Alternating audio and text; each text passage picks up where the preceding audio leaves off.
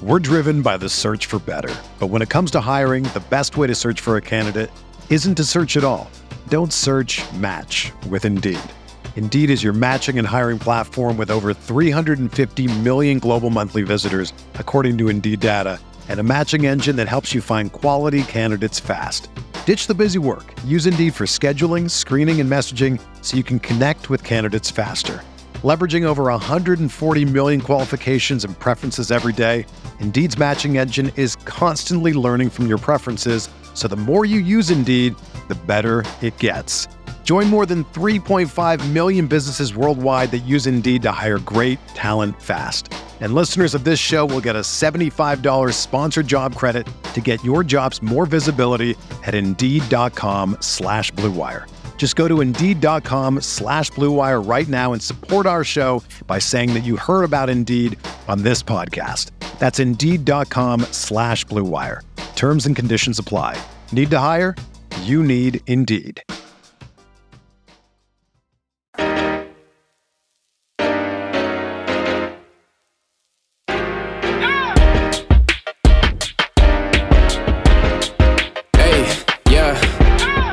Like Kobe in the fourth quarter. This is the Dane Moore NBA podcast brought to you by Blue Wire Podcast. This is part two of our Media Day set of podcasts, I guess. Kyle Theige, uh, who runs CanisHoopus.com, is with me again this morning. We we did a pod that was just all about, was right after the, the Marc Lore and Alex Rodriguez introductory press conference.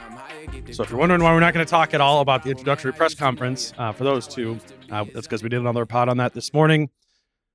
For tonight's episode, we're going to focus all on on media day, which was basically just if you're unfamiliar with how it works, it's just a churn of all the players. Um, they just kind of cycle through, answer about 10 minutes worth of questions from the media. Um, so I have Kyle Theige again here with me, who is there at Media Day at Target Center, I guess Mayo Clinic Square. Um, where we just kind of watch this go down the entire day. Kyle, this is your first media day in person, I think, right? You Yep. live in Portland, so Yep. Came into town for. What is I don't know, maybe for fans who are who are watching on the live stream and you know can't really see what the setup was like. Like what was what was the setup of media day like? I mean, it was kind of controlled chaos. Um, in terms of like, you know, we we already touched on everything that went through in the morning session with new ownership. Um, but yeah, it was just it's like an assembly line of Yeah, six foot eight super humans. You know what I mean? Like it just they come one through another. I mean, it was it was live stream, so they actually had they. I thought they put together a good product if you're trying to stream it online, and every player would get introduced by Dave Benz, and they'd ask a couple questions, and then it would just get thrown to us. Um, but yeah, I mean, it was it's it. It was weird, right? We did that pod earlier this morning, and we were like, we don't know what to expect today from the players, and nothing really crazy came out. I mean, I'm sure we'll talk about everything Karl said, Mhm. but for the most part, um, it was really cool to experience as a fan. It was really cool to experience as someone who kind of pseudo covers the team. Um, but it also, we talked about this on the drive home. Like it wasn't nothing. Nothing cr- like they did what they had to do. Right after everything that happened last week, after having literally their affairs posted all over the internet, literally, um, they kind of just put their head down, answered the questions. There wasn't maybe as much humor or comedy as you would get from a past for sure. media day, but I also don't know how much of that. yeah, the is still- entertainment level was low, and I think that was intentional. Like, yeah, it was. It was. You know, I I- I would imagine having some friends who do some other PR stuff and like their their mission might have been if no one really remembers what was said today, and we just start practicing tomorrow, that's okay. And if you look around, I mean, you and I were kind of scouring Twitter to try to catch up because we've been off our phones, and you see what's going on with Golden State with Vac stuff, or you see what's going on with other teams and like with Philadelphia the and the Wolves Ben are Simmons like probably the Wolves are like, hey, we didn't really say anything today that like put our foot in our mouth. So that was kind of my biggest takeaway. But it was still, I mean, I think a lot of guys. Um, I had, I know we're going to talk about this, but I had a couple guys that like I really was impressed by. Mhm. Um, like Taurean Prince was one of them. So it was it was cool to just see those guys again. Um, I think it was ex, extra cool for me. I would love to get your perspective on this as well. But like, you know, um, we started covering the team together way back, and then we've kind of grown in what we do. But then last year, when we kind of took that step up, we were thrown into the Zoom world, and it was just constant Zooms, right? And it was so you were so detached from like seeing a player physically react to a question or like seeing their exuberance with a question they really liked or maybe it was a question they just wanted to dodge. So being face to face again, not to turn this into like a COVID talk, but it was just cool to be face to face again with those guys and seeing how they reacted to um, kind of talking about basketball again, something that we haven't really been able to do in a setting like that for over a year and a half. Right. Yeah. It it kind of struck me as a group outside of Karl that one doesn't really care that the president of basketball operations got fired, doesn't really know Sachin Gupta all that well, and doesn't, quite frankly, just doesn't really care all that much that all they've the team's been in the news because I think the way the players view it is the team hasn't been in the news, the front office, is, the organization has been in the news, right? Like KAT, for understandable reasons, is by being the kind of face of the franchise, you're kind of an executive, right? So he had his opinion. He's also been here the longest. He's seen the most of this stuff. So he had opinions, but like Nathan Knight, Taurean Prince, he hasn't even been here. You know, like most of these guys, it's just like this is another media day. Like this is what I have for basketball for me this season. I mean, these guys, this is their job. A bunch of the a bunch of the guys talked about how it's contract years for them and you know how they're ready to get to work you know selfishly in ways to like get paid next summer well, and here, it, anyone who listens to this obviously is very familiar with who the old president of basketball operations was. But uh, yeah, I feel like we are like trying to.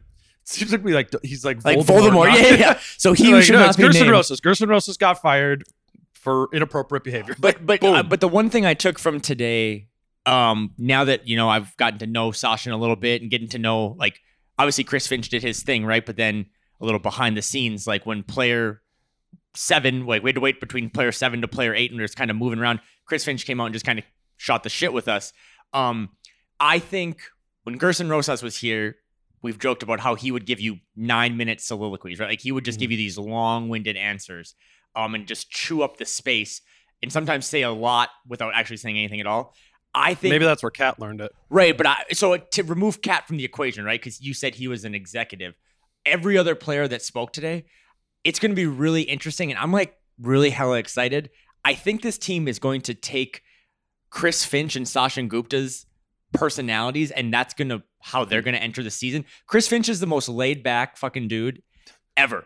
Like he is such a chill dude, and I think that's where I know no one wants to talk about anymore how they're the youngest team in the league because that gives them a scapegoat to not be successful.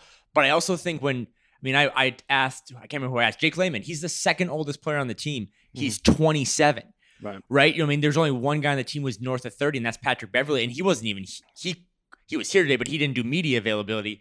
So that youth that we sometimes talk about as an excuse to not win, it also is like kind of a benefit of like 22 year old dude. Anthony Edwards doesn't give a damn who sits in an office above the court. Just right. give him the basketball. He just wants to play basketball. Like they don't, I mean, some of those guys really gave poignant answers of like, I didn't care at all. D'Lo was the worst. Like, I didn't care at all. I don't like Gers was a good dude. He was good to me. What he did in his own time, whatever. And like, I'll see you at practice tomorrow. It is, it is, and let, us start talking about Chris Finch and Sachin Gupta spoke first, but but briefly before we get there, like, I think for for me too, I I will openly say I did not during last basketball season. I did not feel like I knew Chris Finch. Yeah, yeah, that's fair. For I did not meet him in person until the season was over. You know, so I would not have echoed any of the things you would have said if we are having this podcast. You know, five months ago or or something. But I am I'm noticing the same things you are about his personality, and I'm very curious to how that applies and resonates with the players because Ryan's strategy, Ryan Saunders' strategy, was more like tapping into the youth of the players by like energy. Energy is like clap it up, clap it up, and um, yeah, he he he brought more of like I think one way to approach youth is like with energy in that sort of way, and another way is to kind of like give them their space, and that's kind of my sense of what you know Chris Finch will do. Not that he's not going to hold them accountable, but he's not under like he's not under any sort of illusions that he has to like change them. Yeah. If that makes sense. Yeah. You know?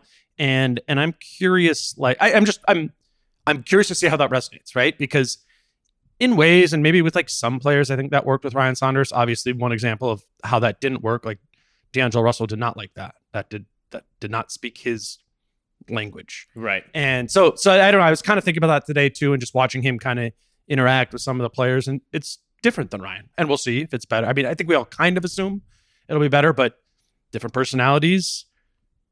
That's a that's what the coach is, right? Like it is taking your personality and like imparting it on the other players to get them to play together better.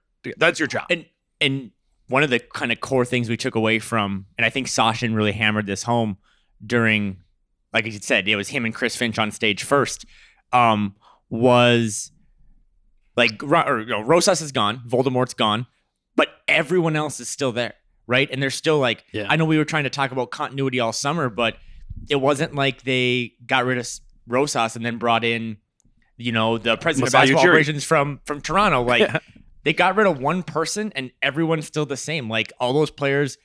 Another kind of core thing I took away from today is those guys. It. I think you can tell when a player doesn't like a coach. Like they're not going to be like, I hate this coach, but they just they'll skirt around how they talk about him yeah, the body language. again, the, the in person stuff we picked up on today, like those guys really do would take a bullet for Chris Finch. Like they really do love Ant's already calling him Finchy. yeah, like there was. I mean, and again, too, some of the uh not on camera stuff. Like I remember Jaylen Nowell was up there, and when Finch was talking to us and he left, like they just had a really cool dynamic. Like I Mhm. think Chris Finch is, and we had talked about this all summer. Like I felt like he was gaining power, right? Like no matter what the thought process of Rosas was or how people viewed him positively or negatively, it's just like I think Chris Finch is like gaining power, and I really do think he's not, you know, he's not the executive vice president of basketball operations, but I think he's probably one of the most powerful people in that building because I think the 100%. players love playing for him, and that's going to be important this year because forget the youth, forget the inexperience, forget you know the new players. Like he also can then use that relationship to hold players accountable, and that's the only way you get guys to improve on defense. It's the only way you get guys to bust their ass 120 percent on a night of you know a second night of a back to back. So I think those relationships he's forged is why you had to make that coaching change in February is because it gave him four months, five months, six months heads up on the seven new coaches that got hired this summer. You know what I mean? Like Sure. there was a bunch of turnover amongst the whole NBA, but he had those extra time to just get to know his guys, and I think that's going to be one of the key kind of things we look back on if if if they start the season as hot as some would hope. Yeah, and, and to the power thing too, which which brings us to the, the start of the media day portion, which was Chris Finch and Sachin Gupta on stage, which was like extremely short. I don't think Sachin said more than twenty words Nope. when you know when he was on stage. But I mean, the setup, if Rosas would not have been fired, would have been that would have been Finch and Rosas there. And they would have talked for 22 minutes. Exactly. And it would have been a lot, and it would have been clear that the alpha in that relationship, or that dynamic, is Rosas, right? And and now there's going to be like some alpha power that Gupta just has over Finch because he is the chief decision maker. But I really, it sounds weird because, you know, Finch and Rosas go way back, and it's this great partnership, right? In, in theory, but I, I kind of now think this will be more of a partnership between Finch and Gupta because there isn't necessarily a power dynamic there where I don't think Gupta necessarily wants to stay over Finch And in that sort of way. and there's uh, we haven't had I know you and I haven't had a ton of time to dive Yeah, into we're, this. we're recording this, by the way, like right afterwards. So if our if our thoughts are a little all over the place, it literally just We're also just super caffeinated still. But there's a really good article on cleaning the glass that everyone should try to get to by Ben Falk about Sachin Gupta that came out this evening about his kind of just who he is, just to kind of another deep dive. And I think the dynamic because you wonder, right? You wonder. Chris Finch was Gerst's guy, like that. We knew that. You had said that two years ago. Like at some point, Chris Finch is going to get this job. Um, I think the dynamic is almost going to be even better between a guy like Sachin and Chris because I think Chris Finch is totally cool being the spokesperson for an NBA team. You know what I mean? Like you don't always see that. Like, I mean, I, I think some teams have their presidents really loud and outspoken, and there's a lot of Mhm. media stuff. I think Chris Finch is more than happy being a meat shield during times of like poor times and being the guy that talks him up during good times and let Sachin just do what he does best. Right. Like, I don't think Sachin saying Well, 20 yeah. words was not like that might have been strategic. I don't think he wants to say a lot of words. Yeah, no, I, I I think he's cool with that too. If I'm being honest, I would have liked to have heard more from him. Yes. I mean, I got 13 minutes of Naz Reid to transcribe. I would like more than two minutes of, you know, Sachin Gupta because I'm, you know, I'm I'm I'm curious of what Sachin Gupta's stances are on the record for he is different than than Gersson Rosas. Like he he has a different I, I don't again, I, I kind of talked about this on a previous pod, but like he has a different approach to roster construction, to basketball, to building a team. It is going to be different. And it's kind of this weird spot now where you have a Gersson Rosas roster, right? Right. Like this is set up in that way. So I'm just I'm just kind of fascinated to learn like what what are you about, Sachin? You know, and and I understand why today probably, you know, it's, it's kind of get up there, get out. Um, but I, I just know from other conversations I've had with him, he he's an interesting person and and smart. And I think like I think the fan base when they get a chance to better know him, that anybody who's still kind of like holding out on the idea that, you know, whether or not they believe Gersson should still be in charge or not, I think that ship has pretty clearly sailed. But I think people can are going to get behind what Sachin Gupta is about and the way he's going to build a team, similar to the way that the people were like, I believe in Rosas, trust the process, all that. Like, I mean, straight up, I just think you have a you have a better president of basketball operations right now than you did five days ago. That's my opinion on the situation. But like, and that and that's not I know both of them. that's not necessarily drinking the Kool-Aid, right? Like I think I think it's important for for once to just slow down and like if I say that, I think people would just be like, dude, you know, just so much optimism. But I think when you say that, it actually means a lot more to me because you've also been far more critical at times when when need be and cynical at times when need be. But but yeah, I just think and, and to to the Sachin point, like I think you're right. I think it was just can I just get in and out today? But I do think as a huge fan of him, he also you know, the late great Flip Saunders was doing like Friday radio hits and stuff, right? When he was leading the team. And like, I don't know if you have to be that public, But, but, I also, if I- you're listening, you feel free to come on the Dane Moore NBA podcast. Every yeah, I would say also my DMs are open. But um, but no, I, I think and I think as he grows too, like again, no one wants to hear youth as an excuse for losing. But the same goes kind of with Sachin, right? Like he hasn't actually like I don't know if his key card works to get into Gersa's office, which is now going to be his office. It overlooks the practice facility. Like he hasn't been here for less than a week. He mentioned, you know, that he hadn't seen his wife for a couple days after they got back from like a trip. Like I, I don't know if people like understand. Like he he was on the honey his his first day back in the office from his honeymoon was the day that Gersson got fired, yeah, and so this is a, a whirlwind for him. But like he's also not that he's not ready to be a president of basketball operations. Probably not ready to do everything right now, you know. And I'm sure he's had a million different calls and stuff and things to, to you know kind of put in place over the past what do we call it 96 hours has it been four days is that right Yeah, I, and I can relate too because I got back from my honeymoon. I immediately flew out here to hang out with you and cover the team. But no, I just I just think he has to. He's gonna have to have more of a presence. He doesn't need to have the the Rosas presence publicly, but um, I think again the, the my bar was set really low people today. just people should get behind him once they have a reason to get behind him. Like and i think that's what he would want. Like make make a good move for ben simmons or don't make a bad move for ben simmons. Approach this you know this trade deadline. Like have a good trade deadline when it comes up. Like that's your time to work. Set it like set a culture.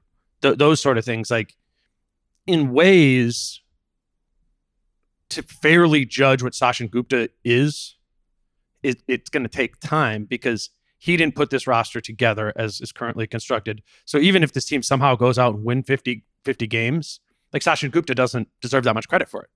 That is Gersson Rosas roster. For, maybe he gets some credit for instilling a better culture, yada, yada, yada.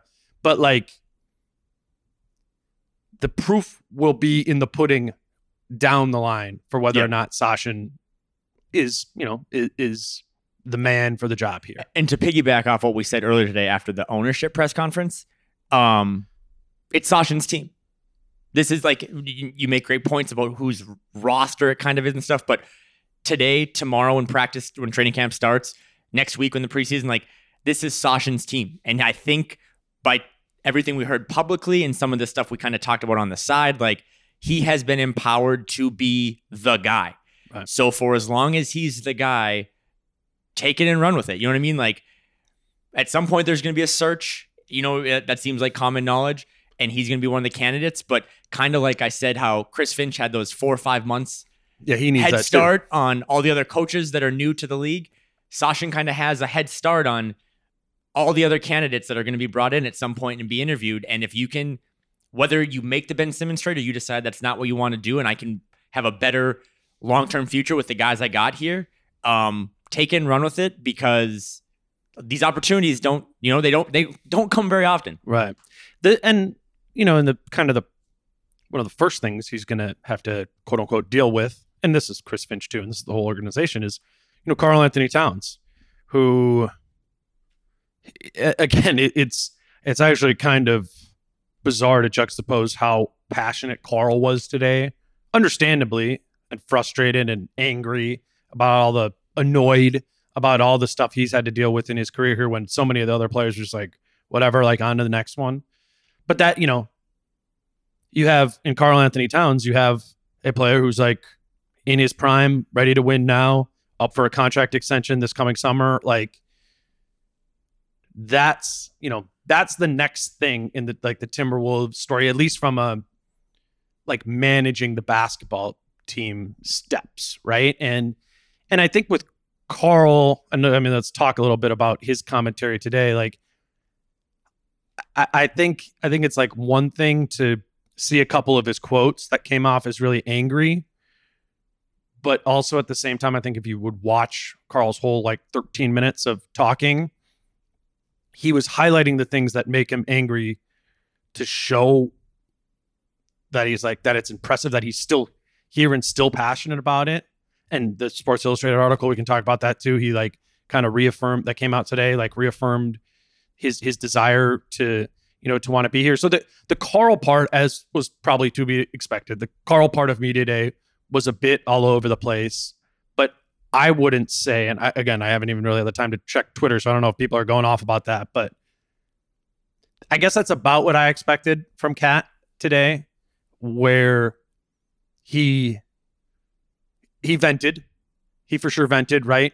And then, but he did still put it back together like, I'm still going to be a pro about this and all those sort of things. And I don't know. I guess if you're a Wolves fan, that's what you want. as as completely unbiased as I can be. Like I'm really pulling off my my jersey here.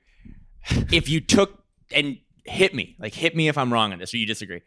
But I didn't he said a lot of shit today, right? He definitely came in there because you know, he hasn't talked a lot. Like his persona, the way he walked up the stage today was different than that first media availability when remember like on the Zoom when he sounded so just downtrodden, like just After so COVID. Yeah. yeah, after COVID. And after again, that, mom passed. that yeah. makes total sense in the world.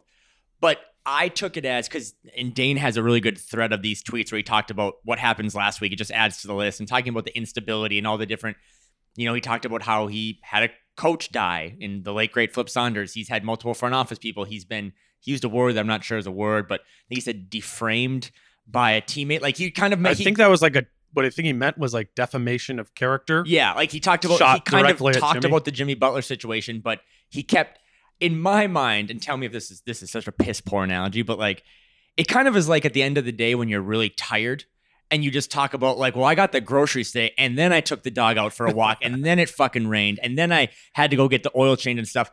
But it wasn't that you were necessarily saying like, I want a new life.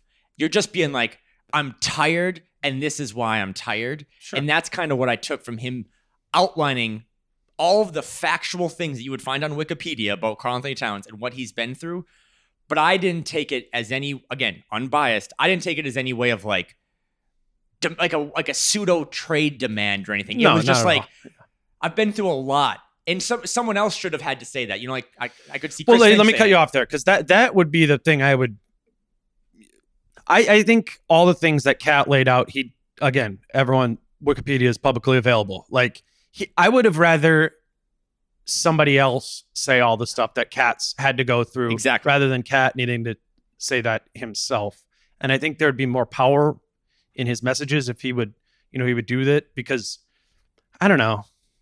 But I think that's just there- how kind of it works these days. Um, But I also wonder too, like for a guy that I mean, we follow him closer than others, but like who doesn't, you know, when the Jimmy Butler thing came out, he didn't he didn't say a lot, right? Like he wasn't on the record much. Yeah. He wasn't as much as Jimmy was.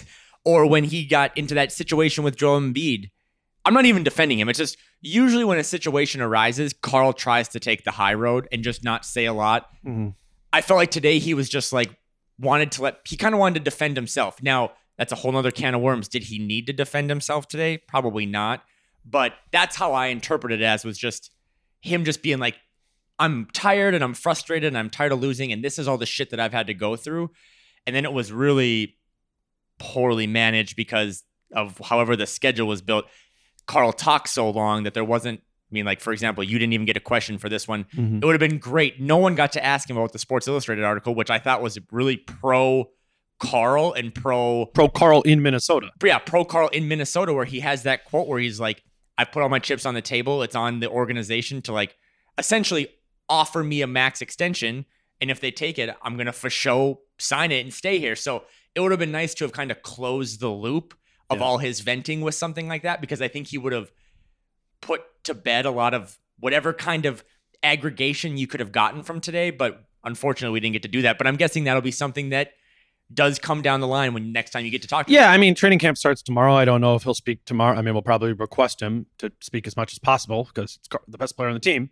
Um, but yeah, I, I think there's a yeah, the, the story isn't done on on KAT and and this sort of stuff, which, which again is bizarre because so many of the other players were like, "This story's done. I'm ready to move on. Like, let's talk about basketball." That's again, that's the approach D'Angelo Russell took, Anthony Edwards, and like they're ready to play. And and, and you know, I think KAT is too. Like KAT KAT talked today about how it killed him to be watch sitting at home, you know, watching the playoffs. Talked about his peers, like I mean, implying you know Devin Booker and those sort of guys having so much success in the playoffs, where he's stuck at home, and he said it like made the vacations less enjoyable, those sort of things. So, I think we genuinely have like a motivated Karl-Anthony Towns. and and that was my we can maybe kind of disagree on the necessity of what he said or how he said it or who should have said it um i just i saw a guy today that after he's been through so much and we've talked about that ad nauseum i saw a guy today who was just a little more fiery and maybe he was fiery at a bunch of different people the organization past teammates whatever but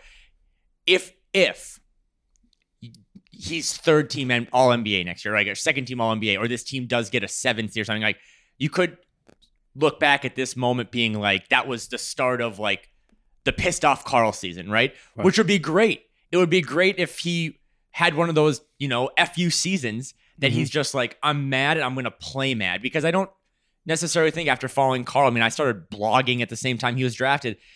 He's been so laid back and so extra professional. Today was like a, he kind of dropped that curtain for a little bit and was like, you know what, I'm fucking mad.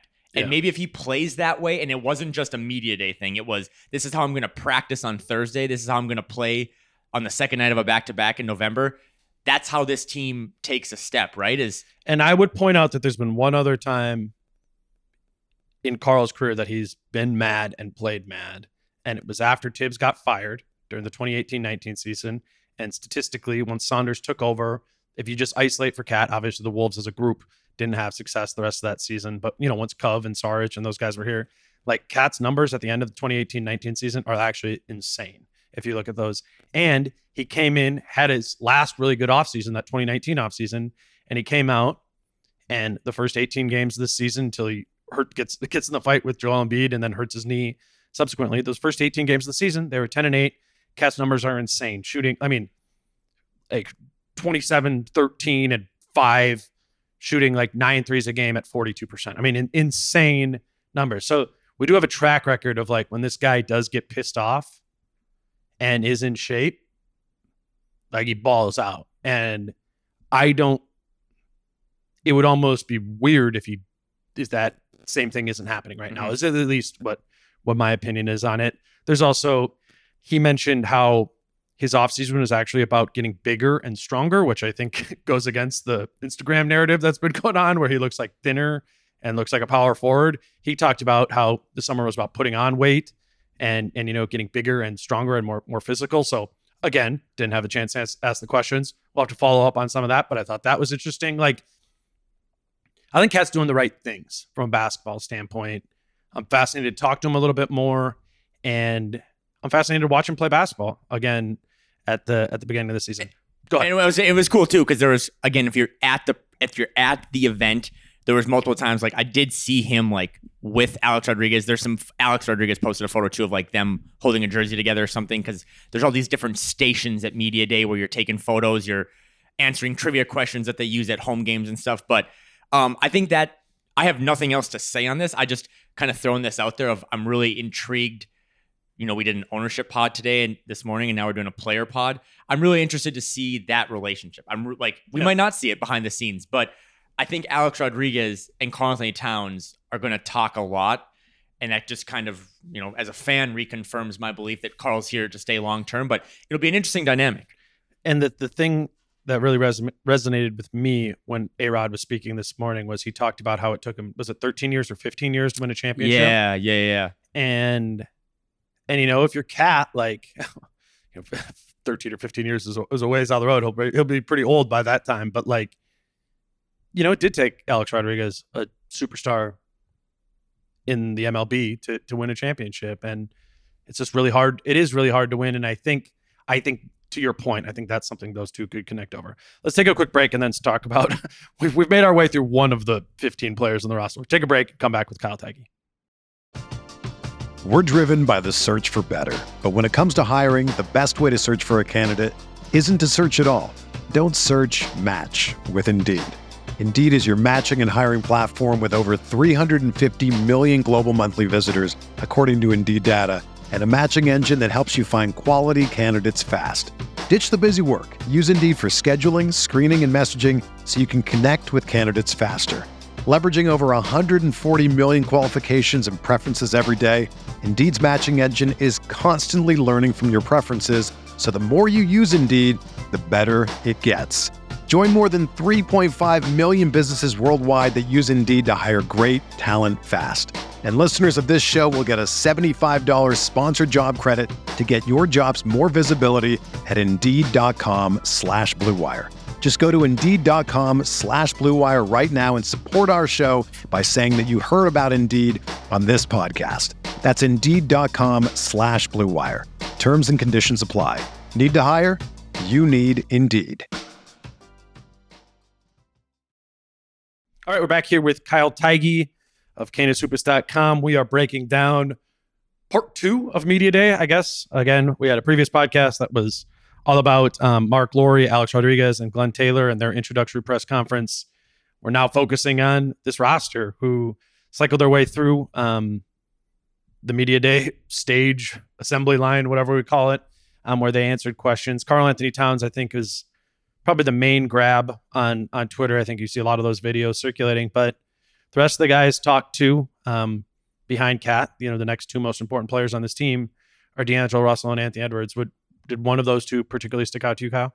No, I was just going to close the loop on that, but then we go right into D'Lo and Ant. Um, because you talked about Sachin and you talked about Karl. Uh, just to, you know, because this was the topic of media day around the league, right? But Sachin had confirmed Oh, yeah. that there were two Wolves players who are in the process of being fully vaccinated, and that all players will be ready to go, 100% vaccinated by the time the season kicks off. I think that's just an important nugget to put in there because Karl also talked about it too and said that, you know, he did go on the path of it's everyone's choice and stuff, but he also had some really powerful wordings of like, if you don't want to do it though, don't be, don't use a lame excuse, don't give me bullshit excuse. Um, but no I think, Nicki Minaj. right, yeah, exactly. I think I let's go right into Ant and D'Lo, but I think it's just for those that maybe missed media day, it was it's good to see what some other teams are having their own issues. the Wolves will kick their season off with a Fully hundred vaccinated. percent fully vaccinated roster, which is just one less as you talk about dysfunction, one less headache or issue that they're going to have to worry about because their whole team will be galvanized in Mhm. in one thing. But yeah, hell yeah, let's talk about it was D'Lo first and then Ant. So I thought Russell, D'Angelo Russell, is an interesting character. He just he's another one of those guys. I just don't. He just says what's on his mind. Um, there was like one, the thing I take away the most is I think Doogie asked him about Ben Simmons Yeah. and uh, like you know just what do you think about the Ben Simmons stuff? What do you think about his situation? And D'Lo was just like leaning back, like I don't care, and like in a funny kind of like I don't care. Like that guy just really doesn't care about a lot of other shit, which is kind of respectable, right? Sometimes can be aggregate or you know, aggravating, but I thought he came off as just a guy who is also on the Karl spectrum of Karl-Anthony Towns was the guy three years ago to build your franchise around. Mm-hmm. D'Angelo Russell was the second overall pick and this elite, you know, multi-time all-star, and their stocks have like lost value. In the, it, it's in, it, no matter what you think of each player, it's impossible to say that what their value is now is what you thought it would be three years ago. It's not. And D'Lo's biggest thing that he that I took away from it, he said he attacked this summer like it was a contract year. That really stood out to me too, um, because well, one like a little bit of minutia. It's not a contract year. He is extension eligible at the end of the season. Um, which I mean, he's going to clearly be pushing for that. He could get a contract summer 2022, right? Is that what you're saying? Like next summer, he could be contract eligible. He could be extension, extension eligible. Yeah, he has yeah. two years left on his contract yep. this year and a whole nother year after that. But with one year remaining on your contract, you can he could sign another four year extension on top of this. And so he didn't shy away from that at all. Like that's a major motivation for him this year is to you Get know paid. yeah, I mean and and I I think like sometimes the we can be cynical about that, but oftentimes when guys are getting paid, not oftentimes, always, like if you're getting paid, it's because you've had a really good season. You've produced individually, you've produced as a team. Like if D'Angelo Russell is is hoping to get have his next contract be for 25 30 million dollars a year again, like it and get it immediately it like starts next year on Monday. yeah, it, it does. And and I think I think that he's he made it clear that's something he's motivated by. And, you know, to be frank, right now, if he was a free agent this summer, he's coming off of an injury. He's coming off of a couple years where, well, one, he has been healthy for most of the time and he hasn't really produced that much. So, like, this is a big year for D'Angelo Russell, objectively speaking, for his contract status and just for like what his perception is around the league. I mean, it's no, you know, you, you pull a lot of people around and there's not a lot of D'Angelo Russell like believers and fans out there. And and I think I think there's a world where he has a type of season where some of that stuff ages pretty poorly. Like I I, I do believe D'Angelo Russell can have a really good season this year. And I feel more confident about that from the way he carried himself today, but also like I've heard a lot of good things about the summer that that he's had just from people that I trust. And certainly in comparison to like the effort and motivation that Russell has had in previous seasons, like I think you're getting your best D'Angelo Russell in a Timberwolves jersey for sure. Going to be definitely better than after the trade deadline, and I think it's going to be even better than it was at the end of this last season. Yeah, I don't. You know, I know he's still young, right? Like relative to uh, people like you and I in our 30s, or just anyone, the average person listening to this, I think he's only 24, 25. But um, it was really it was just kind of stood out to me in terms of if we're talking about last Friday being like, wow, how the hell is this team going to react to this latest dysfunction or something? And one of the first questions that was asked to him was like, what was your reaction to Gersson Rosas being fired? And he just sat there and like just literally looked looked the question in the eye. I was like, I didn't really have one. Mm-hmm. He found out when he was on a golf course in Miami, and this is kind of funny to me, but like he was like, yeah, someone texted me that Gers was fired and my immediate reaction was, what am I going to do with this approach shot to the green? Like he was literally just like, okay, now I have like I'm 150 out. Am I going nine iron or pitching wedge? Like that's what that was his mentality. And you might scoff at that, but that might be the way that this team needs to address. Like if he's going to be one of the highest paid players on the team, whether or not you think he's a good leader, he's going to be one of the most vocal people in that locker room. That might be how you want the young guys to think. Who cares? Let's well, just. And again, I think that's what everybody other than Karl thinks about it is like on to my next shot. I, I I really do, and and you know I think that's a you know a defendable position for him to be in. It's so much more important for D'Angelo Russell to have a positive relationship with Chris Finch than Gersson Rosas, and that was the clearest takeaway. I mean, I have notes on every player who spoke. The takeaway from D'Angelo Russell is that he loves Chris Finch, and it's common knowledge that that's not how he felt about Ryan Saunders. Exactly. Right. And he he trusts Finch. I mean, he, I think Chris Finch can hold D'Angelo Russell accountable when he needs. I think he can say, "Hey, you can't do that. I don't want you to do that." And I think I mean, we'll Russell, see. We'll see on that, eh, but I feel course. more confident that Chris Finch can will be able to do that yeah. than than Ryan Saunders was able to because he wasn't able to do that. So, but no, I, I think that was the biggest takeaway. Is he he talked glowingly about his current head coach and well, and and part of and as somebody who's sitting here saying I'm a D'Angelo Russell believer, like part of it working for D'Angelo Russell is going to be a, about like being coachable Yeah, and that's on sure. you know that that's on him, and then it's on Chris Finch to do that coaching. So so we'll see. Again, I like if D'Angelo Russell is a stock, I'm buying it. and and he he he did make multiple times, and you had kind of told me this before media day and stuff. It sounds like he's really actually healthy, and he Mhm. feels like I think he said some quote about how he feels like Younger. younger. Um, and you did like regardless of the things he's still not good at defensively, some of the shots he takes, he looked like a different human being on the court as an athlete after surgery than he did before. Right? He looked like he has two Definitely. good legs. So it that, that's I'm with you. It, it- from a stock up, stock down, I would definitely invest in D'Angelo Russell because it's another, as we just talked about, Karl. It's a make or break year for him because I think money matters to him. Like I think he expects to get another max contract, and this next year is going to play significantly into his future. Uh, you speak about like the body changes and looking like a better athlete. I mean, I as we walked into media day and Anthony Edwards was sitting like five feet away from us, like I I can say for me in you know, you go back 12 months or I guess 10 months or whatever, it would have been the first time I saw like Anthony Edwards in person at Target Center, you know, five, 10 feet away from me. I feel confident in saying uh, because I didn't really know if the whole like, oh, Ant has grown a couple of inches. Like I didn't know if if Chris Finch was kind of blowing smoke when he said that this summer. Like I will say, from my perspective, Anthony Edwards looks taller and thicker, stronger, substantially than you know than nine months ago. I don't know, inch, two inches, whatever it might be, but like you got a guy who is not going to look undersized even playing the three in you know in the NBA this season. So again, another stock I buy is isn't that kid like he he seems as poised for a breakout i think as as anybody you know on, on this team I, we didn't get any like anthony edwards like hilarity today really but or But you got some- no, but I mean, like, I also don't think that that was because like the PR world has gotten to him. It was it was more of a f- product of the uh manufacturing line of how today's events went. for sure I think we're still going to get plenty oh yeah of Ant. Like there was a question about you know like just Ant being kind of a, not a celebrity, but just a fan favorite of not only this market but a, kind of across the NBA. And he just talked about how you know he just he really is a wholesome person, right? He just wants like I think he was like, man, I just want to put a smile on everybody's face.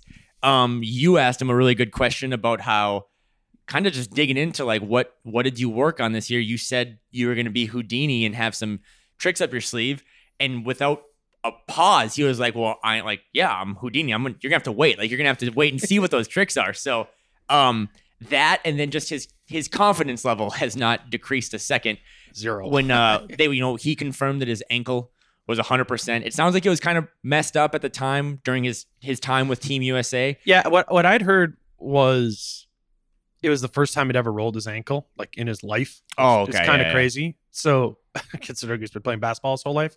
So I think like I, I think that's not necessarily that it was a super terrible injury, but that it it was the first time he had to like regain strength in his ankle. And you know, I mean, if you've rolled your ankle before, you know what that's kind of like where you just don't trust it for a while. I think it was I think it was more one of those issues. I do think he's a hundred percent like right obviously ready to go tomorrow for practice and all that. When he was like, if I wouldn't have rolled my ankle, it was kind of funny. He was like, I, I would have been there with Team USA. I would have made the roster. He's like, I would have been there with them. And like, he was so confident that he was going to make Team USA.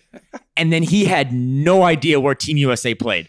Like, he was the, like, where he- the Olympics were. Yeah, he had no idea where the Olympics were. He's like, I would have been in the Olympics, and he had no idea where the Olympics were. Just those, those little things. Like I said, he he still has his same personality. I think, um, and I think it was kind of cool too to not. We won't have to hit on a specific guy, but a couple, you know, players that were of lesser stature or bench yeah, let's move on players, some other ones. um, were were asked like about Anthony Edwards because you Yeah. know at some point you're like, what else do I ask Jordan McLaughlin?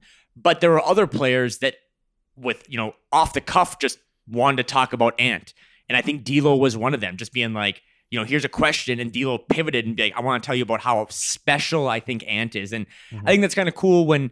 You know, it's, it's professional athletes, man, are so co- competitive and so kind of narrow focused on themselves and their brand, and a lot of guys just couldn't stop talking about Ant. So I think I think if you're buying, I mean, the Ant stock price, as we just talked about, D'Lo is That up there with like the Amazons of the world. But if you and your friends have can pool some money together to get a share, I think Anthony Edwards still has leaps and bounds to go as not only a player but also a teammate. Um, he did he talked a lot about what he wants to do on defense.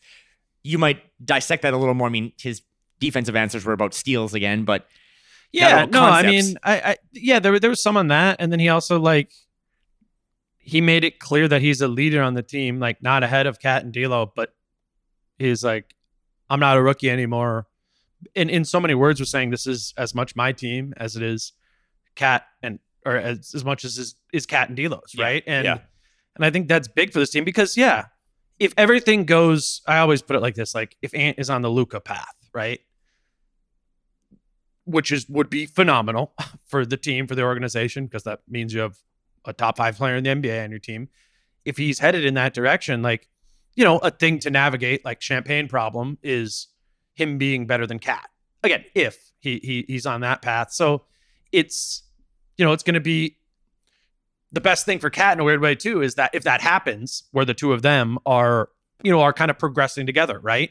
And and he's I don't know. I I'm, I'm curious to see what this additional leadership from Anthony Edwards is and and where you know where he's going and how he's going there, both with KAT and D'Lo. Because I don't think there's any signs right now that there's any sort of awkward like oh who's the face of the fran and I don't, that stuff doesn't even really matter that much. But you know, side note, Ant is the face of the franchise. facts. The one the one thing too that he talked about that I think he wanted people to n- take away from it was that the number one thing he worked on this summer was shooting. Yeah. you know what I mean, and just uh do with that what you will. But I just he talked about step backs, long threes, you know, just I, everything. Like I think he just wants to continuously become this uber scorer, which is not a bad thing. I just Right. that was the Elite shot maker. yep yeah that's what that's what I think the phrase Right. he used. So um, well, What let should me- do next? let's talk about so the guy that kicked off media day was Malik Beasley. Okay. Um and I like feel so bad because I used to constantly ridicule this in the past. I joked about earlier, but today was hashtag muscle watch, right? Everyone like says they got bigger.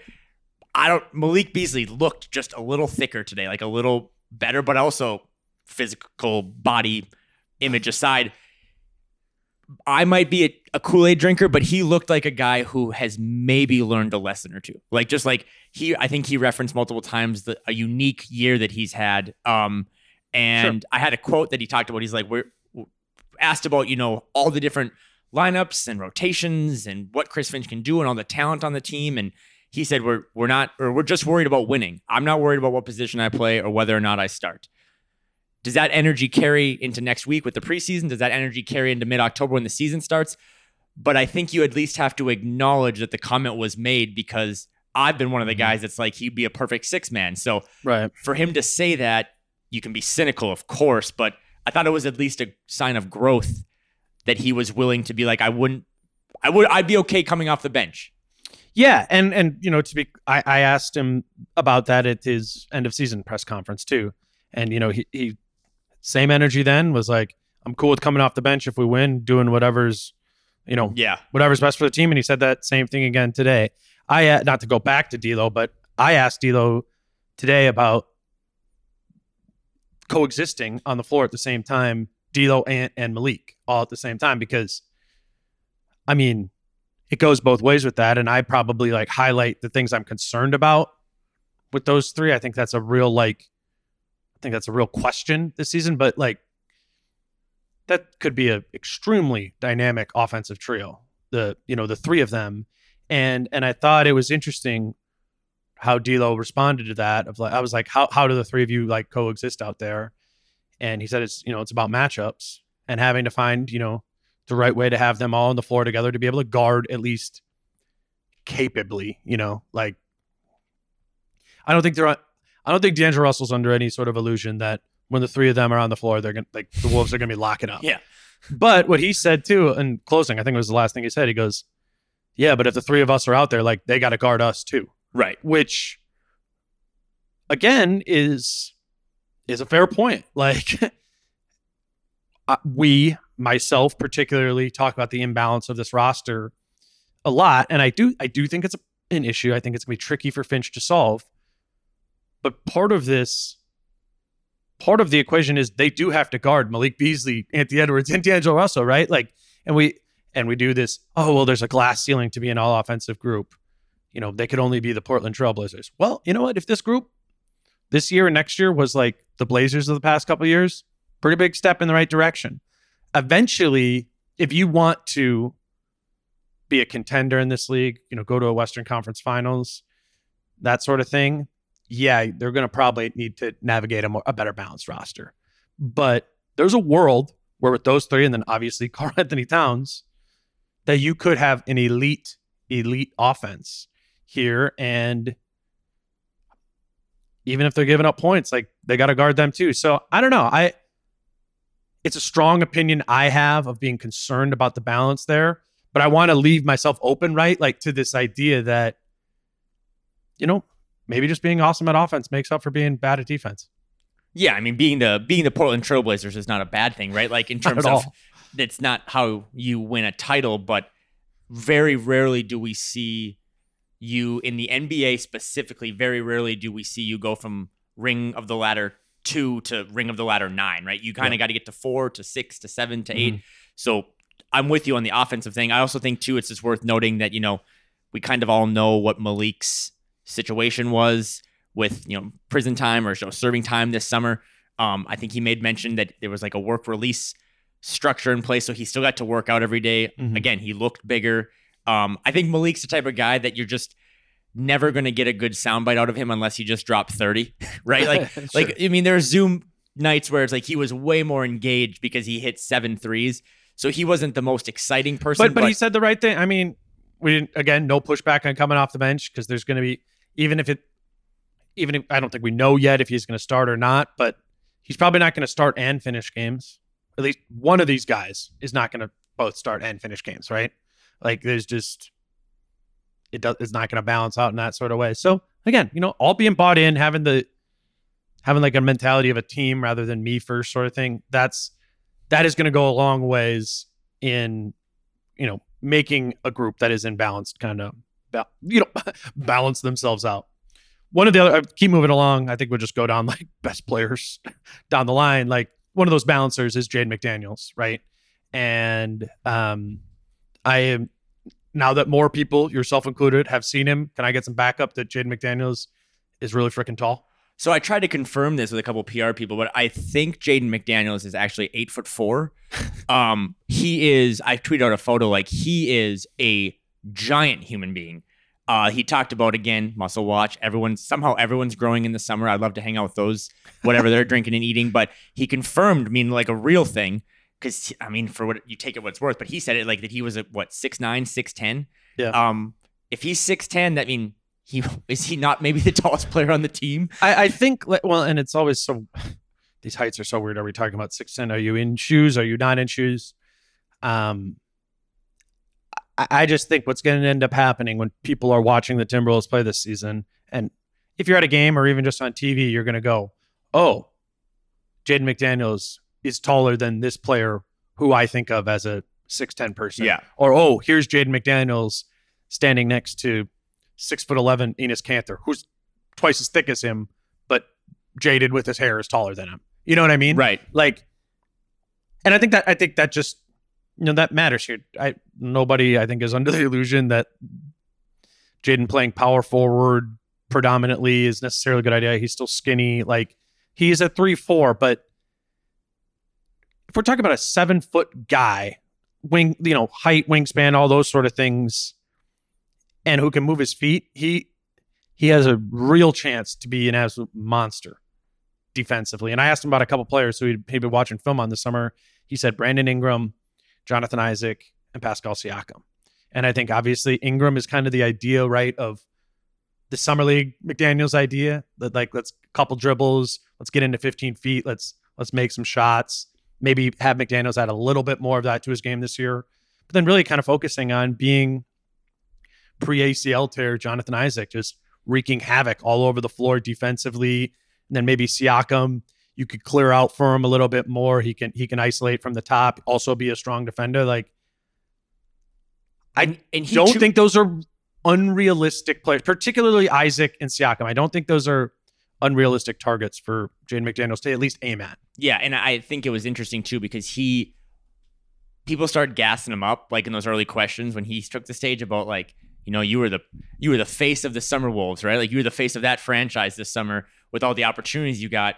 And he didn't sugarcoat it in terms of like i know that's not my role going forward. Right. but he he referenced this like maximizing your touches where it gave him a little more reps and confidence that he knows he reads the room already even though he was you know a couple years ago he was Sure. the top high school prospect in the country right and then he falls in the draft i think he knows that he is going to eat fourth in any given lineup And offensively like okay with that. Right, and he's but he again Yeah. kind of on the Malik level, like he acknowledged that and said that you know when I do get to eat, I got to eat, like I have to take bites. So that maximizing your touches thing, I thought was interesting. I think the Brandon Ingram comp is kind of cool because I think Ingram is just far more maybe polished offensively, Yeah. like Jaden is defensively. But um, again, seeing Jaden at eight foot four, I just don't think Jaden McDaniels is ever going to add the 30 pounds of muscle that you want, you know? Mhm. He's going to be in that physically, he's going to be in that KD Ingram mold where he's just going to be a tall,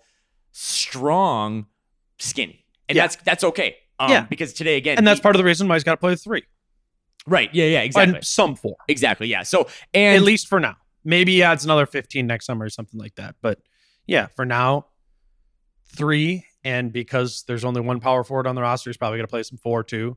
Um, but I, as somebody who was skeptical about him being a power forward at all, it helps to know that he grew in height and some weight this summer. Like, I, I think he's going to be able to he's going to be able to capably guard situationally at the four and potentially be a monster situationally at the three. Well, and I joke too, but you were in you were in Vegas this for summer league. Like, if that growth is real, which I think it is, and you think it is, like he might be the tallest player on the team. like, I I think he in that one viral photo or whatever where they're all hanging out on on the court in summer league, like all the players, like he looks taller. Maybe it's the hair than Karl-Anthony Towns. Like he's just a huge human being. Yeah, I think I think they're this. Maybe I'll say this. That's cop out, but let's call them the same height. Okay. Um, yeah, but I think so. I mean, that's still saying a lot. KAT is listed at seven foot. Moving on, we gotta we gotta run through a couple of these. Uh, I, I thought Taurean Prince and Naz Reid were the other two that stood out to me most from from today, just in kind of the way they talked and the, the way they carried themselves. That did you have that opinion? I think you said Taurean, right? If I had, if if there was a voting process for who I took away today as the most memorable, or who was it was Taurean Prince by a landslide. Um, I think I tweeted this out, but I think he's going to become a fan favorite. You know, he's going to be in the Ricky Rubio shadow, shadow, right? Because he was Rubio was traded for him essentially, Yeah. you know, in a straight swap with a little pick and a little cash on the side. Um, but I just I thought he talked multiple times about sacrifice or like I, he had a pretty big it was an ankle surgery I think to clean up an ankle issue Mhm. and that you know like for a while there he couldn't get up in the middle of the night to go to the bathroom and walk um and that he didn't get the sur- he would have liked to have gotten the surgery his first year in Brooklyn um but he sacrificed for the team because he wanted them to like make the playing game and stuff it just he talked a lot about sacrifices and I just think he talked about his family about just things like money not mattering to him and just it was a really selfless guy that has been through some wars and I think I mean, maybe, maybe he won't be a fan favorite in terms of media stuff or, or sound bites, but I think that's the exact he, he has potential to be a fan favorite because he could potentially be a very good player. I don't. I think we've forgotten how good you know he was as a shooter, in but before he went to Brooklyn, there like Taurean Prince, we're gonna just because this team doesn't have a lot of defenders, we're gonna you're gonna hear a lot of noise and some articles about you know how he's gonna be the guy who when you're playing KD or LeBron, like that's who's gonna guard him, all this and that, and you know given the options that the Wolves have on the roster, yeah, he's probably the best for that.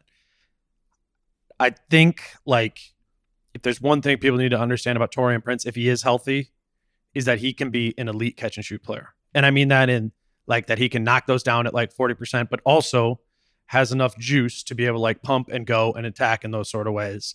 And I've said this before, but you look at the end of last season, and as brutal as Juancho's like tenure here in Minnesota was, it was best at the end of the year when Finch found a way to kind of stagger in D'Lo with that bench unit of like, remember it was D'Lo, J Mac, Juancho at the three, Vando and Naz. Like Taurean Prince as as Juancho in that group. Like I think that's a big step. Like basketball wise, I think he could really thrive in that role, and and and quite frankly, just be like I think 2K rating shooters like Taurean Prince is a substantially has a substantially higher or should have a substantially higher 2K shooting rating. He's a great shooter, and that should earn him time in this in this rotation, along with his ability to guard some. Now, I will say the ankle injury, all that sort of stuff, like glad he got it taken care of and all those sort of things. I'd be lying if I said I didn't have like some Brandon Roy like Yeah, flashback sort of stuff. It's like, okay, so you had this chronic ankle injury. Is it ever going to be better? Like it's better now. Will it stay better? I just, I guess I'm hoping for his sake that, you know, this isn't a chronic injury that's going to plague him for a long time. Cause I, I love to see, I love Taurean Prince. like I just, as just- an I- NBA fan, like before, I, I, I I think he could be a really good bench piece for this team. Well, and again, this I I would say the shooting with all the scoring we just talked about, right? With that Ant Russell Towns trio, the shooting is just an, a, a benefit, right? But his de- what he does defensively is how he's going to get real s- long stretches of mm-hmm. minutes. And he had made made a mention that during his rookie year, he was guarding Marc Gasol in Memphis one night, and then the next night he was primarily guarding Kyrie in Boston. Like Right. that that versatility that Finch can put him on all these different guys, and I hope so. That's the part I'm skeptical about, if I'm being honest. and Like- that, that's fine. I was. I think the other th- kind of to put a bow on Taurean Prince is that, and this is going to become a theme that we talk about a lot. But every year preseason, no matter what sport it is, it's like everyone's all excited for their favorite team because you're just blowing gas and that's what you do preseason. But the what we're doing right now. Right, but the but the, the the the one caveat that makes this, in my opinion, different than any other Timberwolves season that we've covered, you and I, is that w- contract years. Mhm. Taurean Prince also in a contract year. We just talked about Russell in a in a pseudo contract year. Karl-Anthony Towns, same thing, max extension eligible next summer. Um, another guy who we didn't. There wasn't a lot of talking points, but like Josh Okogie is contract eligible right now. Like Yep. of, of all the other years I've cheered for this team and covered this team, this year there's dollars on the line for do you these remember? guys. Do you remember how, um, when Rose when Rosas and Finch came on my pod in Vegas, and Finch said that I don't remember exactly how he put it, but he talked about improving players' value in the market. Oh yeah, yeah, that? yeah, yeah, yeah. And and I, I I think if I'm remembering correctly, I was like, wait, what do you mean by that? And and he said like, you know, part of our job is to is to engage these guys in a way where their market value, like where they increase their market value, so they can like get paid. I think Chris Finch under as much if these guys are all willing to talk about being in a contract year on media day on the podium, like they probably talked to Chris Finch about it too Right. and like and that's just the reality of the business of this so um yeah like it, you know, it's just it, it it happens in pro sports a lot, right? Where a guy finally gets paid, and you literally, no matter what levels, NFL, NBA, Sure. MLB, like you see their production kind of dip that first year because it's just natural. They're like, okay, I got well it. Like, let's be real that's what happened with D'Angelo Russell and Taurean Prince after they signed their deals right. So, and you see it across all sports. But I mean, if you look up and down the roster now of like, I mean, Jake Layman was another one who was in the final. I mean, Jake Layman's been in Minnesota for 42 years, it feels like, but he's another guy that like he didn't have a lot of noticeable sound bites, but he had, you know, made mention that like, I'm, you're going to see a different Jake this year. I'm going to be more aggressive. I want to play. Half the roster has incentives to like, do you want to make more money next summer? Like, it's it's it's just a it's just a it's an interesting theme that of all the other years when players say all that shit and they're motivated and they want to win, this year it's like that might actually there's extra incentive on the line other than just winning for these guys to bust their ass. well and the even the younger guys on this team aren't like super young guys I think Jaylen Nowell kind of talked about that too now Nowell's in his third year in the league so if he's like not playing if he's like not in the rotation right then you're not just like a young guy waiting your time anymore you're kind of like Scouting flights to Europe. Right, You Yeah, what I mean, Like so there are. I, I as as Nowell was talking about that, and Layman was talking about that, and even Okogie uh, about again trying to kind of improve their market value and have a good year for the team and you know for themselves. I did not that this would be like a problem necessarily, but not all these guys are going to be able to play. I think if we both if we sat here right now and did a mock rotation, I don't think either of us would have Jaylen Nowell or Jake Layman in it, and Josh Okogie would probably be on the fringe of it, right? Mhm. Like he'd be the tenth guy maybe Yep. if we were doing that. So it'll kind of like I'm interested to track that dynamic, right? And the Timberwolves guys get hurt all the time. like, who knows? Nathan Knight might be starting by like January because Jesus Christ. like that just that's what's happened, right? I mean, Where's your Jordan beer? McLaughlin. It's like, I mean that. So I, I don't know that that'll be that'll be interesting to track. But it, that did the whole contract year part where half the guys were talking about it. That stood out to me too. I just So- think it's more meaningful than if like I, J- Jared Vanderbilt and Jordan McLaughlin, who are two dudes that kind of got paid and finally got those contracts that they deserved. They didn't say anything bad, but they just didn't say anything that was like in terms of that extra hungriness. Whereas like a guy like Taurean Prince or D'Lo Sure. or all these other guys mentioned like went out of their way to talk about it. So I think it's uh, a unique aspect to follow that you have all these guys that are like extra motivated on top of just also not wanting to lose anymore, right? Right. And that transitions, you want to talk about these two guys, that transitions right into how I think your big winner of the day was Naz Reid. He he too just was like, he is sweet. Like I like him. Like he was just like, I'm so tired of losing.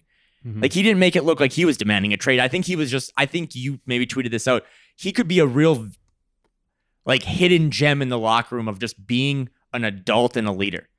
I I remember I had a conversation with someone last year when the losing was happening a lot, and and it's kind of like again, you know, we're not in the locker room last year because of COVID and all those sort of things, and they're like, hands down, the person that's most mad that we're on a seven or nine game, whatever they were right now. He's like Naz Reid. Naz is the the most sick of losing on the entire team. I'm like, huh.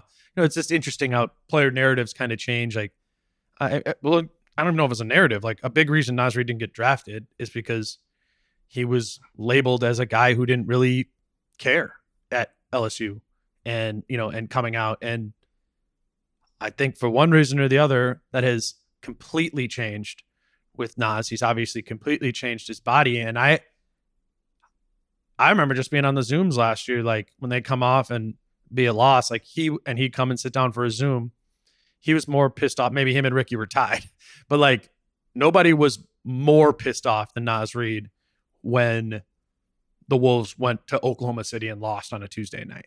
You know, and and I think that and every, everyone knows like I'm as I'm as high as you could get on on Naz Reid. I just I believe in his skill set and like he's not just like a tryhard. I think he's a, he's a talented guy too, but I think talent with some like legitimate passion I don't know. I, I he he was the one guy he spoke 90% of his stuff that he talked about was how I mean he's another kind of in that Jaden McDaniels bucket right? Where like in high school he was highly thought of. Yep. and then he just kind of flamed out in college which then affected him not even getting drafted. I mean Jaden fell at the end of the first.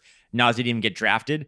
And it sounds like every year since he left LSU I mean we always joke about his uh, rookie year in summer league that he couldn't jump over the free throw line not MJ jump from the free throw line. He couldn't jump over the line that's painted on the ground because he just wasn't an athlete. And he looks completely different. And it sounds like every year that he's been in the league now, he's busting his ass harder and harder. He made a comment about the very cliche. Yeah, I, I would tell people to like watch, watch, like go go watch. Like I don't know, it's sure this is on YouTube or something. Like watch Naz's eight minutes or something, and I think you'll like right, like yeah, yeah. it came across at least in person. I would assume it did on camera too. Like this guy's not fucking around. N- Naz, eh, yeah. If you were telling people to go rewatch highlights of media day to day, Naz Reid would be one of the two people. It's like go Yeah. watch that. Um, but yeah, I mean, he's he made it's very cliche, I know, but from we also get to talk to some people, right, that are- show up at the at the practice facility every day. Mhm. Naz Reid is actually one of the cliche guys who is in the gym first and w- one of the first to get there and one of the last to leave. He's a gym rat, and he's another guy too that like probably looks around the league at what some of these other backup centers make or some of these other guys play make, and it's like I should. He's still kind of making peanuts. He's on he a Gupta special, peanuts. Yeah. right? And I'm that that's another guy that's like I even like what Vando's making now. He's like I want to make what Vando makes. I want Mm-hmm. that long term security. So he's another guy that's in like a pseudo contract year of I'm really motivated. I'm fascinated to see what his role is going to be or what Finch is because because I think like and not to go like there's a conversation for another time like X's and O's and stuff, but I think Finch really likes when his big man can like kind of play with the ball, be a playmaker with the ball in his hands. And, and you know, and Naz is a little bit too chaotic. He falls over every time he goes to the rim and all those sort of things. But like Naz can kind of handle for a 6'10 guy. He can like he's a really strong DHO player, I think, or he could really develop into that. Like I don't want to say Nikola Jokic, but you know how like kind of the way that the, the Nuggets use Jokic in that sort of way, and Chris Finch, quite frankly, used Jokic when it was Jokic and Nurkic sort of there, like playing at playing with him through the nail and like at the, at the elbow and that sort of area. Like there's, I'm curious to see how much Chris Finch wants to tap into that because there's a little bit of a blockade there in that you know he's the backup center and KAT, you know, this whole team is kind of defined by KAT, right? So we, we we ask all the time, like, can you play next to KAT? you know yada yada yada.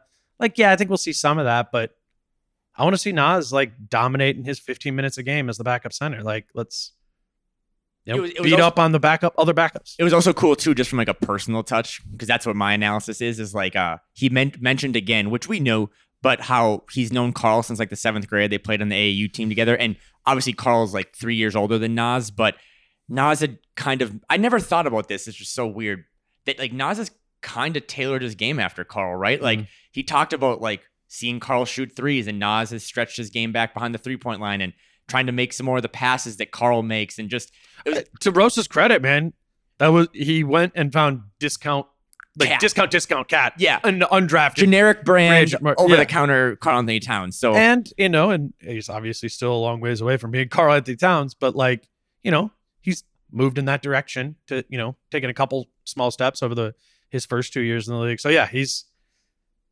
yeah, just like even in preseason and stuff, I, I'm I'm interested to see, you know, where's Naz at because I'd assume he's improved a lot over the summer.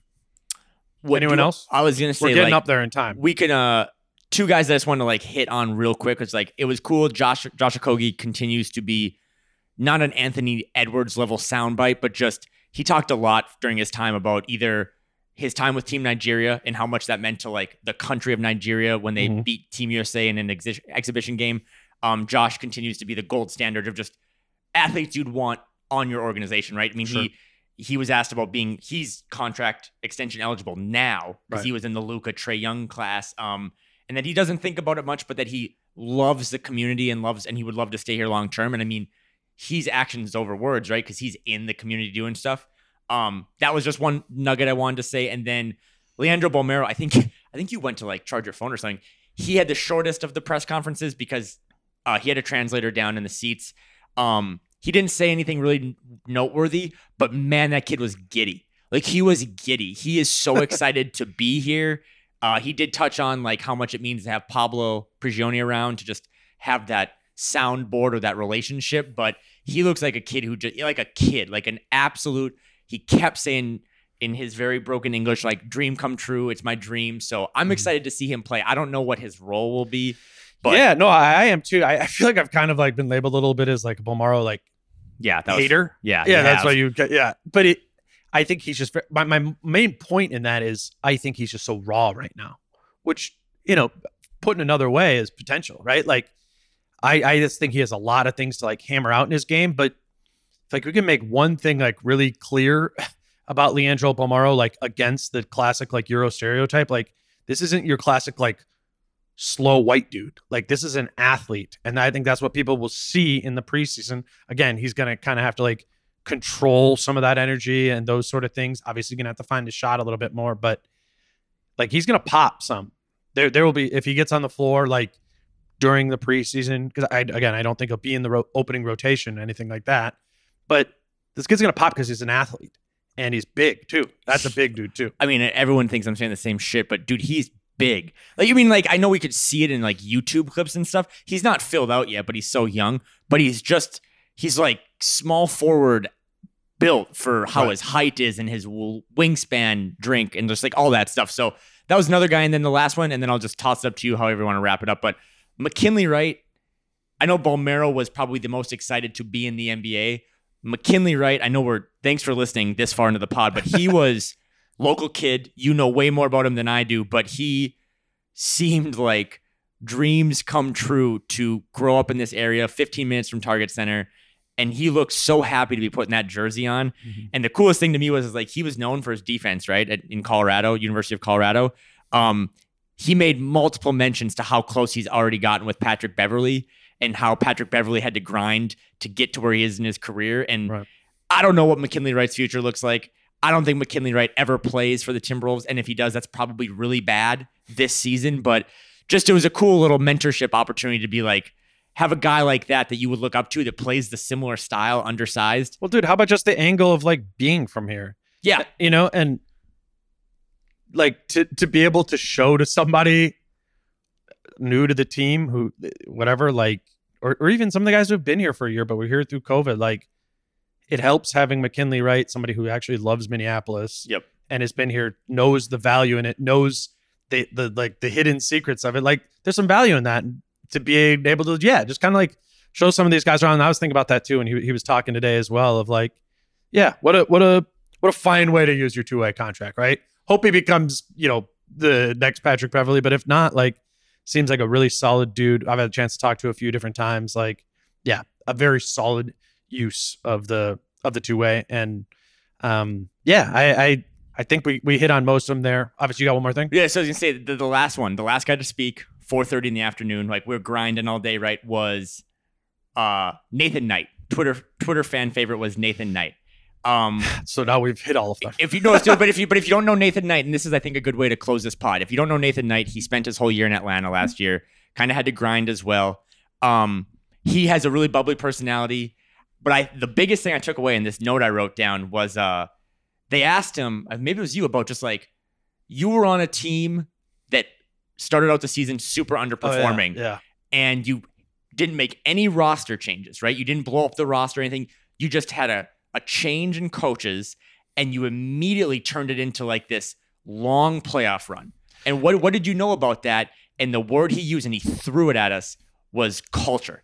And he said that when we got a new coach, we changed how we looked at things, we galvanized, and we didn't make any transactions, we didn't make any additions, subtractions. It was the same roster, and we and that gave me and it, it seemed genuine too because I don't even think he like put it together from like the Finch standpoint. Someone just like asked him about his last year in Atlanta and and you know and, and how it changed. And then we all kind of latched onto it like, oh, you made a coaching change and the culture like got better. Like I think he genuinely feels that's what happened when the Hawks moved on from Lloyd Pierce uh, and and the direction that they went in, right, with Nate McMillan, and they made it to the conference finals, right? Like, so yeah, that that was a that was an interesting nugget as well, and yeah, for, for people who are looking at this Chris Finch glass half full, like I think the both of us are, it is a good anecdote of how changing your coach can have one a massive impact on your win loss record, as that happened in Atlanta. But I mean, Nathan Knight isn't the first Hawks player from last season to say the culture was completely broken under Lloyd Pierce and it completely changed under Nate McMillan, and that's the hope in Minnesota, right? And I know Nathan Knight's been here for a hot second, right? But I just thought that was kind of like, ironically, as we're just waiting for the last guy to get to media day, this weird encapsulation. Yeah, he was the last As it one, brings yeah. it full circle of like what happened last week with Gersson Rosas and new ownership and all this stuff. And the, the direct question to Nathan Knight at the end of media day was, how does this team start winning games? And that's when he went into his culture talk. And it's like he he hasn't been coached up by PR. He's like he doesn't know anything about the Timberwolves, but he knows that culture led to winning. And for a team that is I know Taurean Prince and I know Patrick Beverley, but is essentially running it back with most of the same guys chewing up minutes. Uh, I thought that was like this weird hallmark, ironic way to like close the day. It's like they have their new coach in Chris Finch. They have their new guy in Sachin Gupta.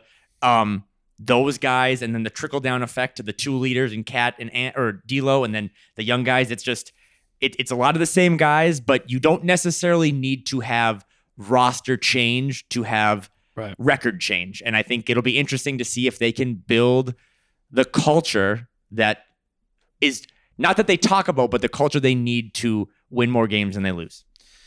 it's going to be fascinating to track here, you know, over the these next few weeks. I mean, they got a game October 4th, right? What is that in a week?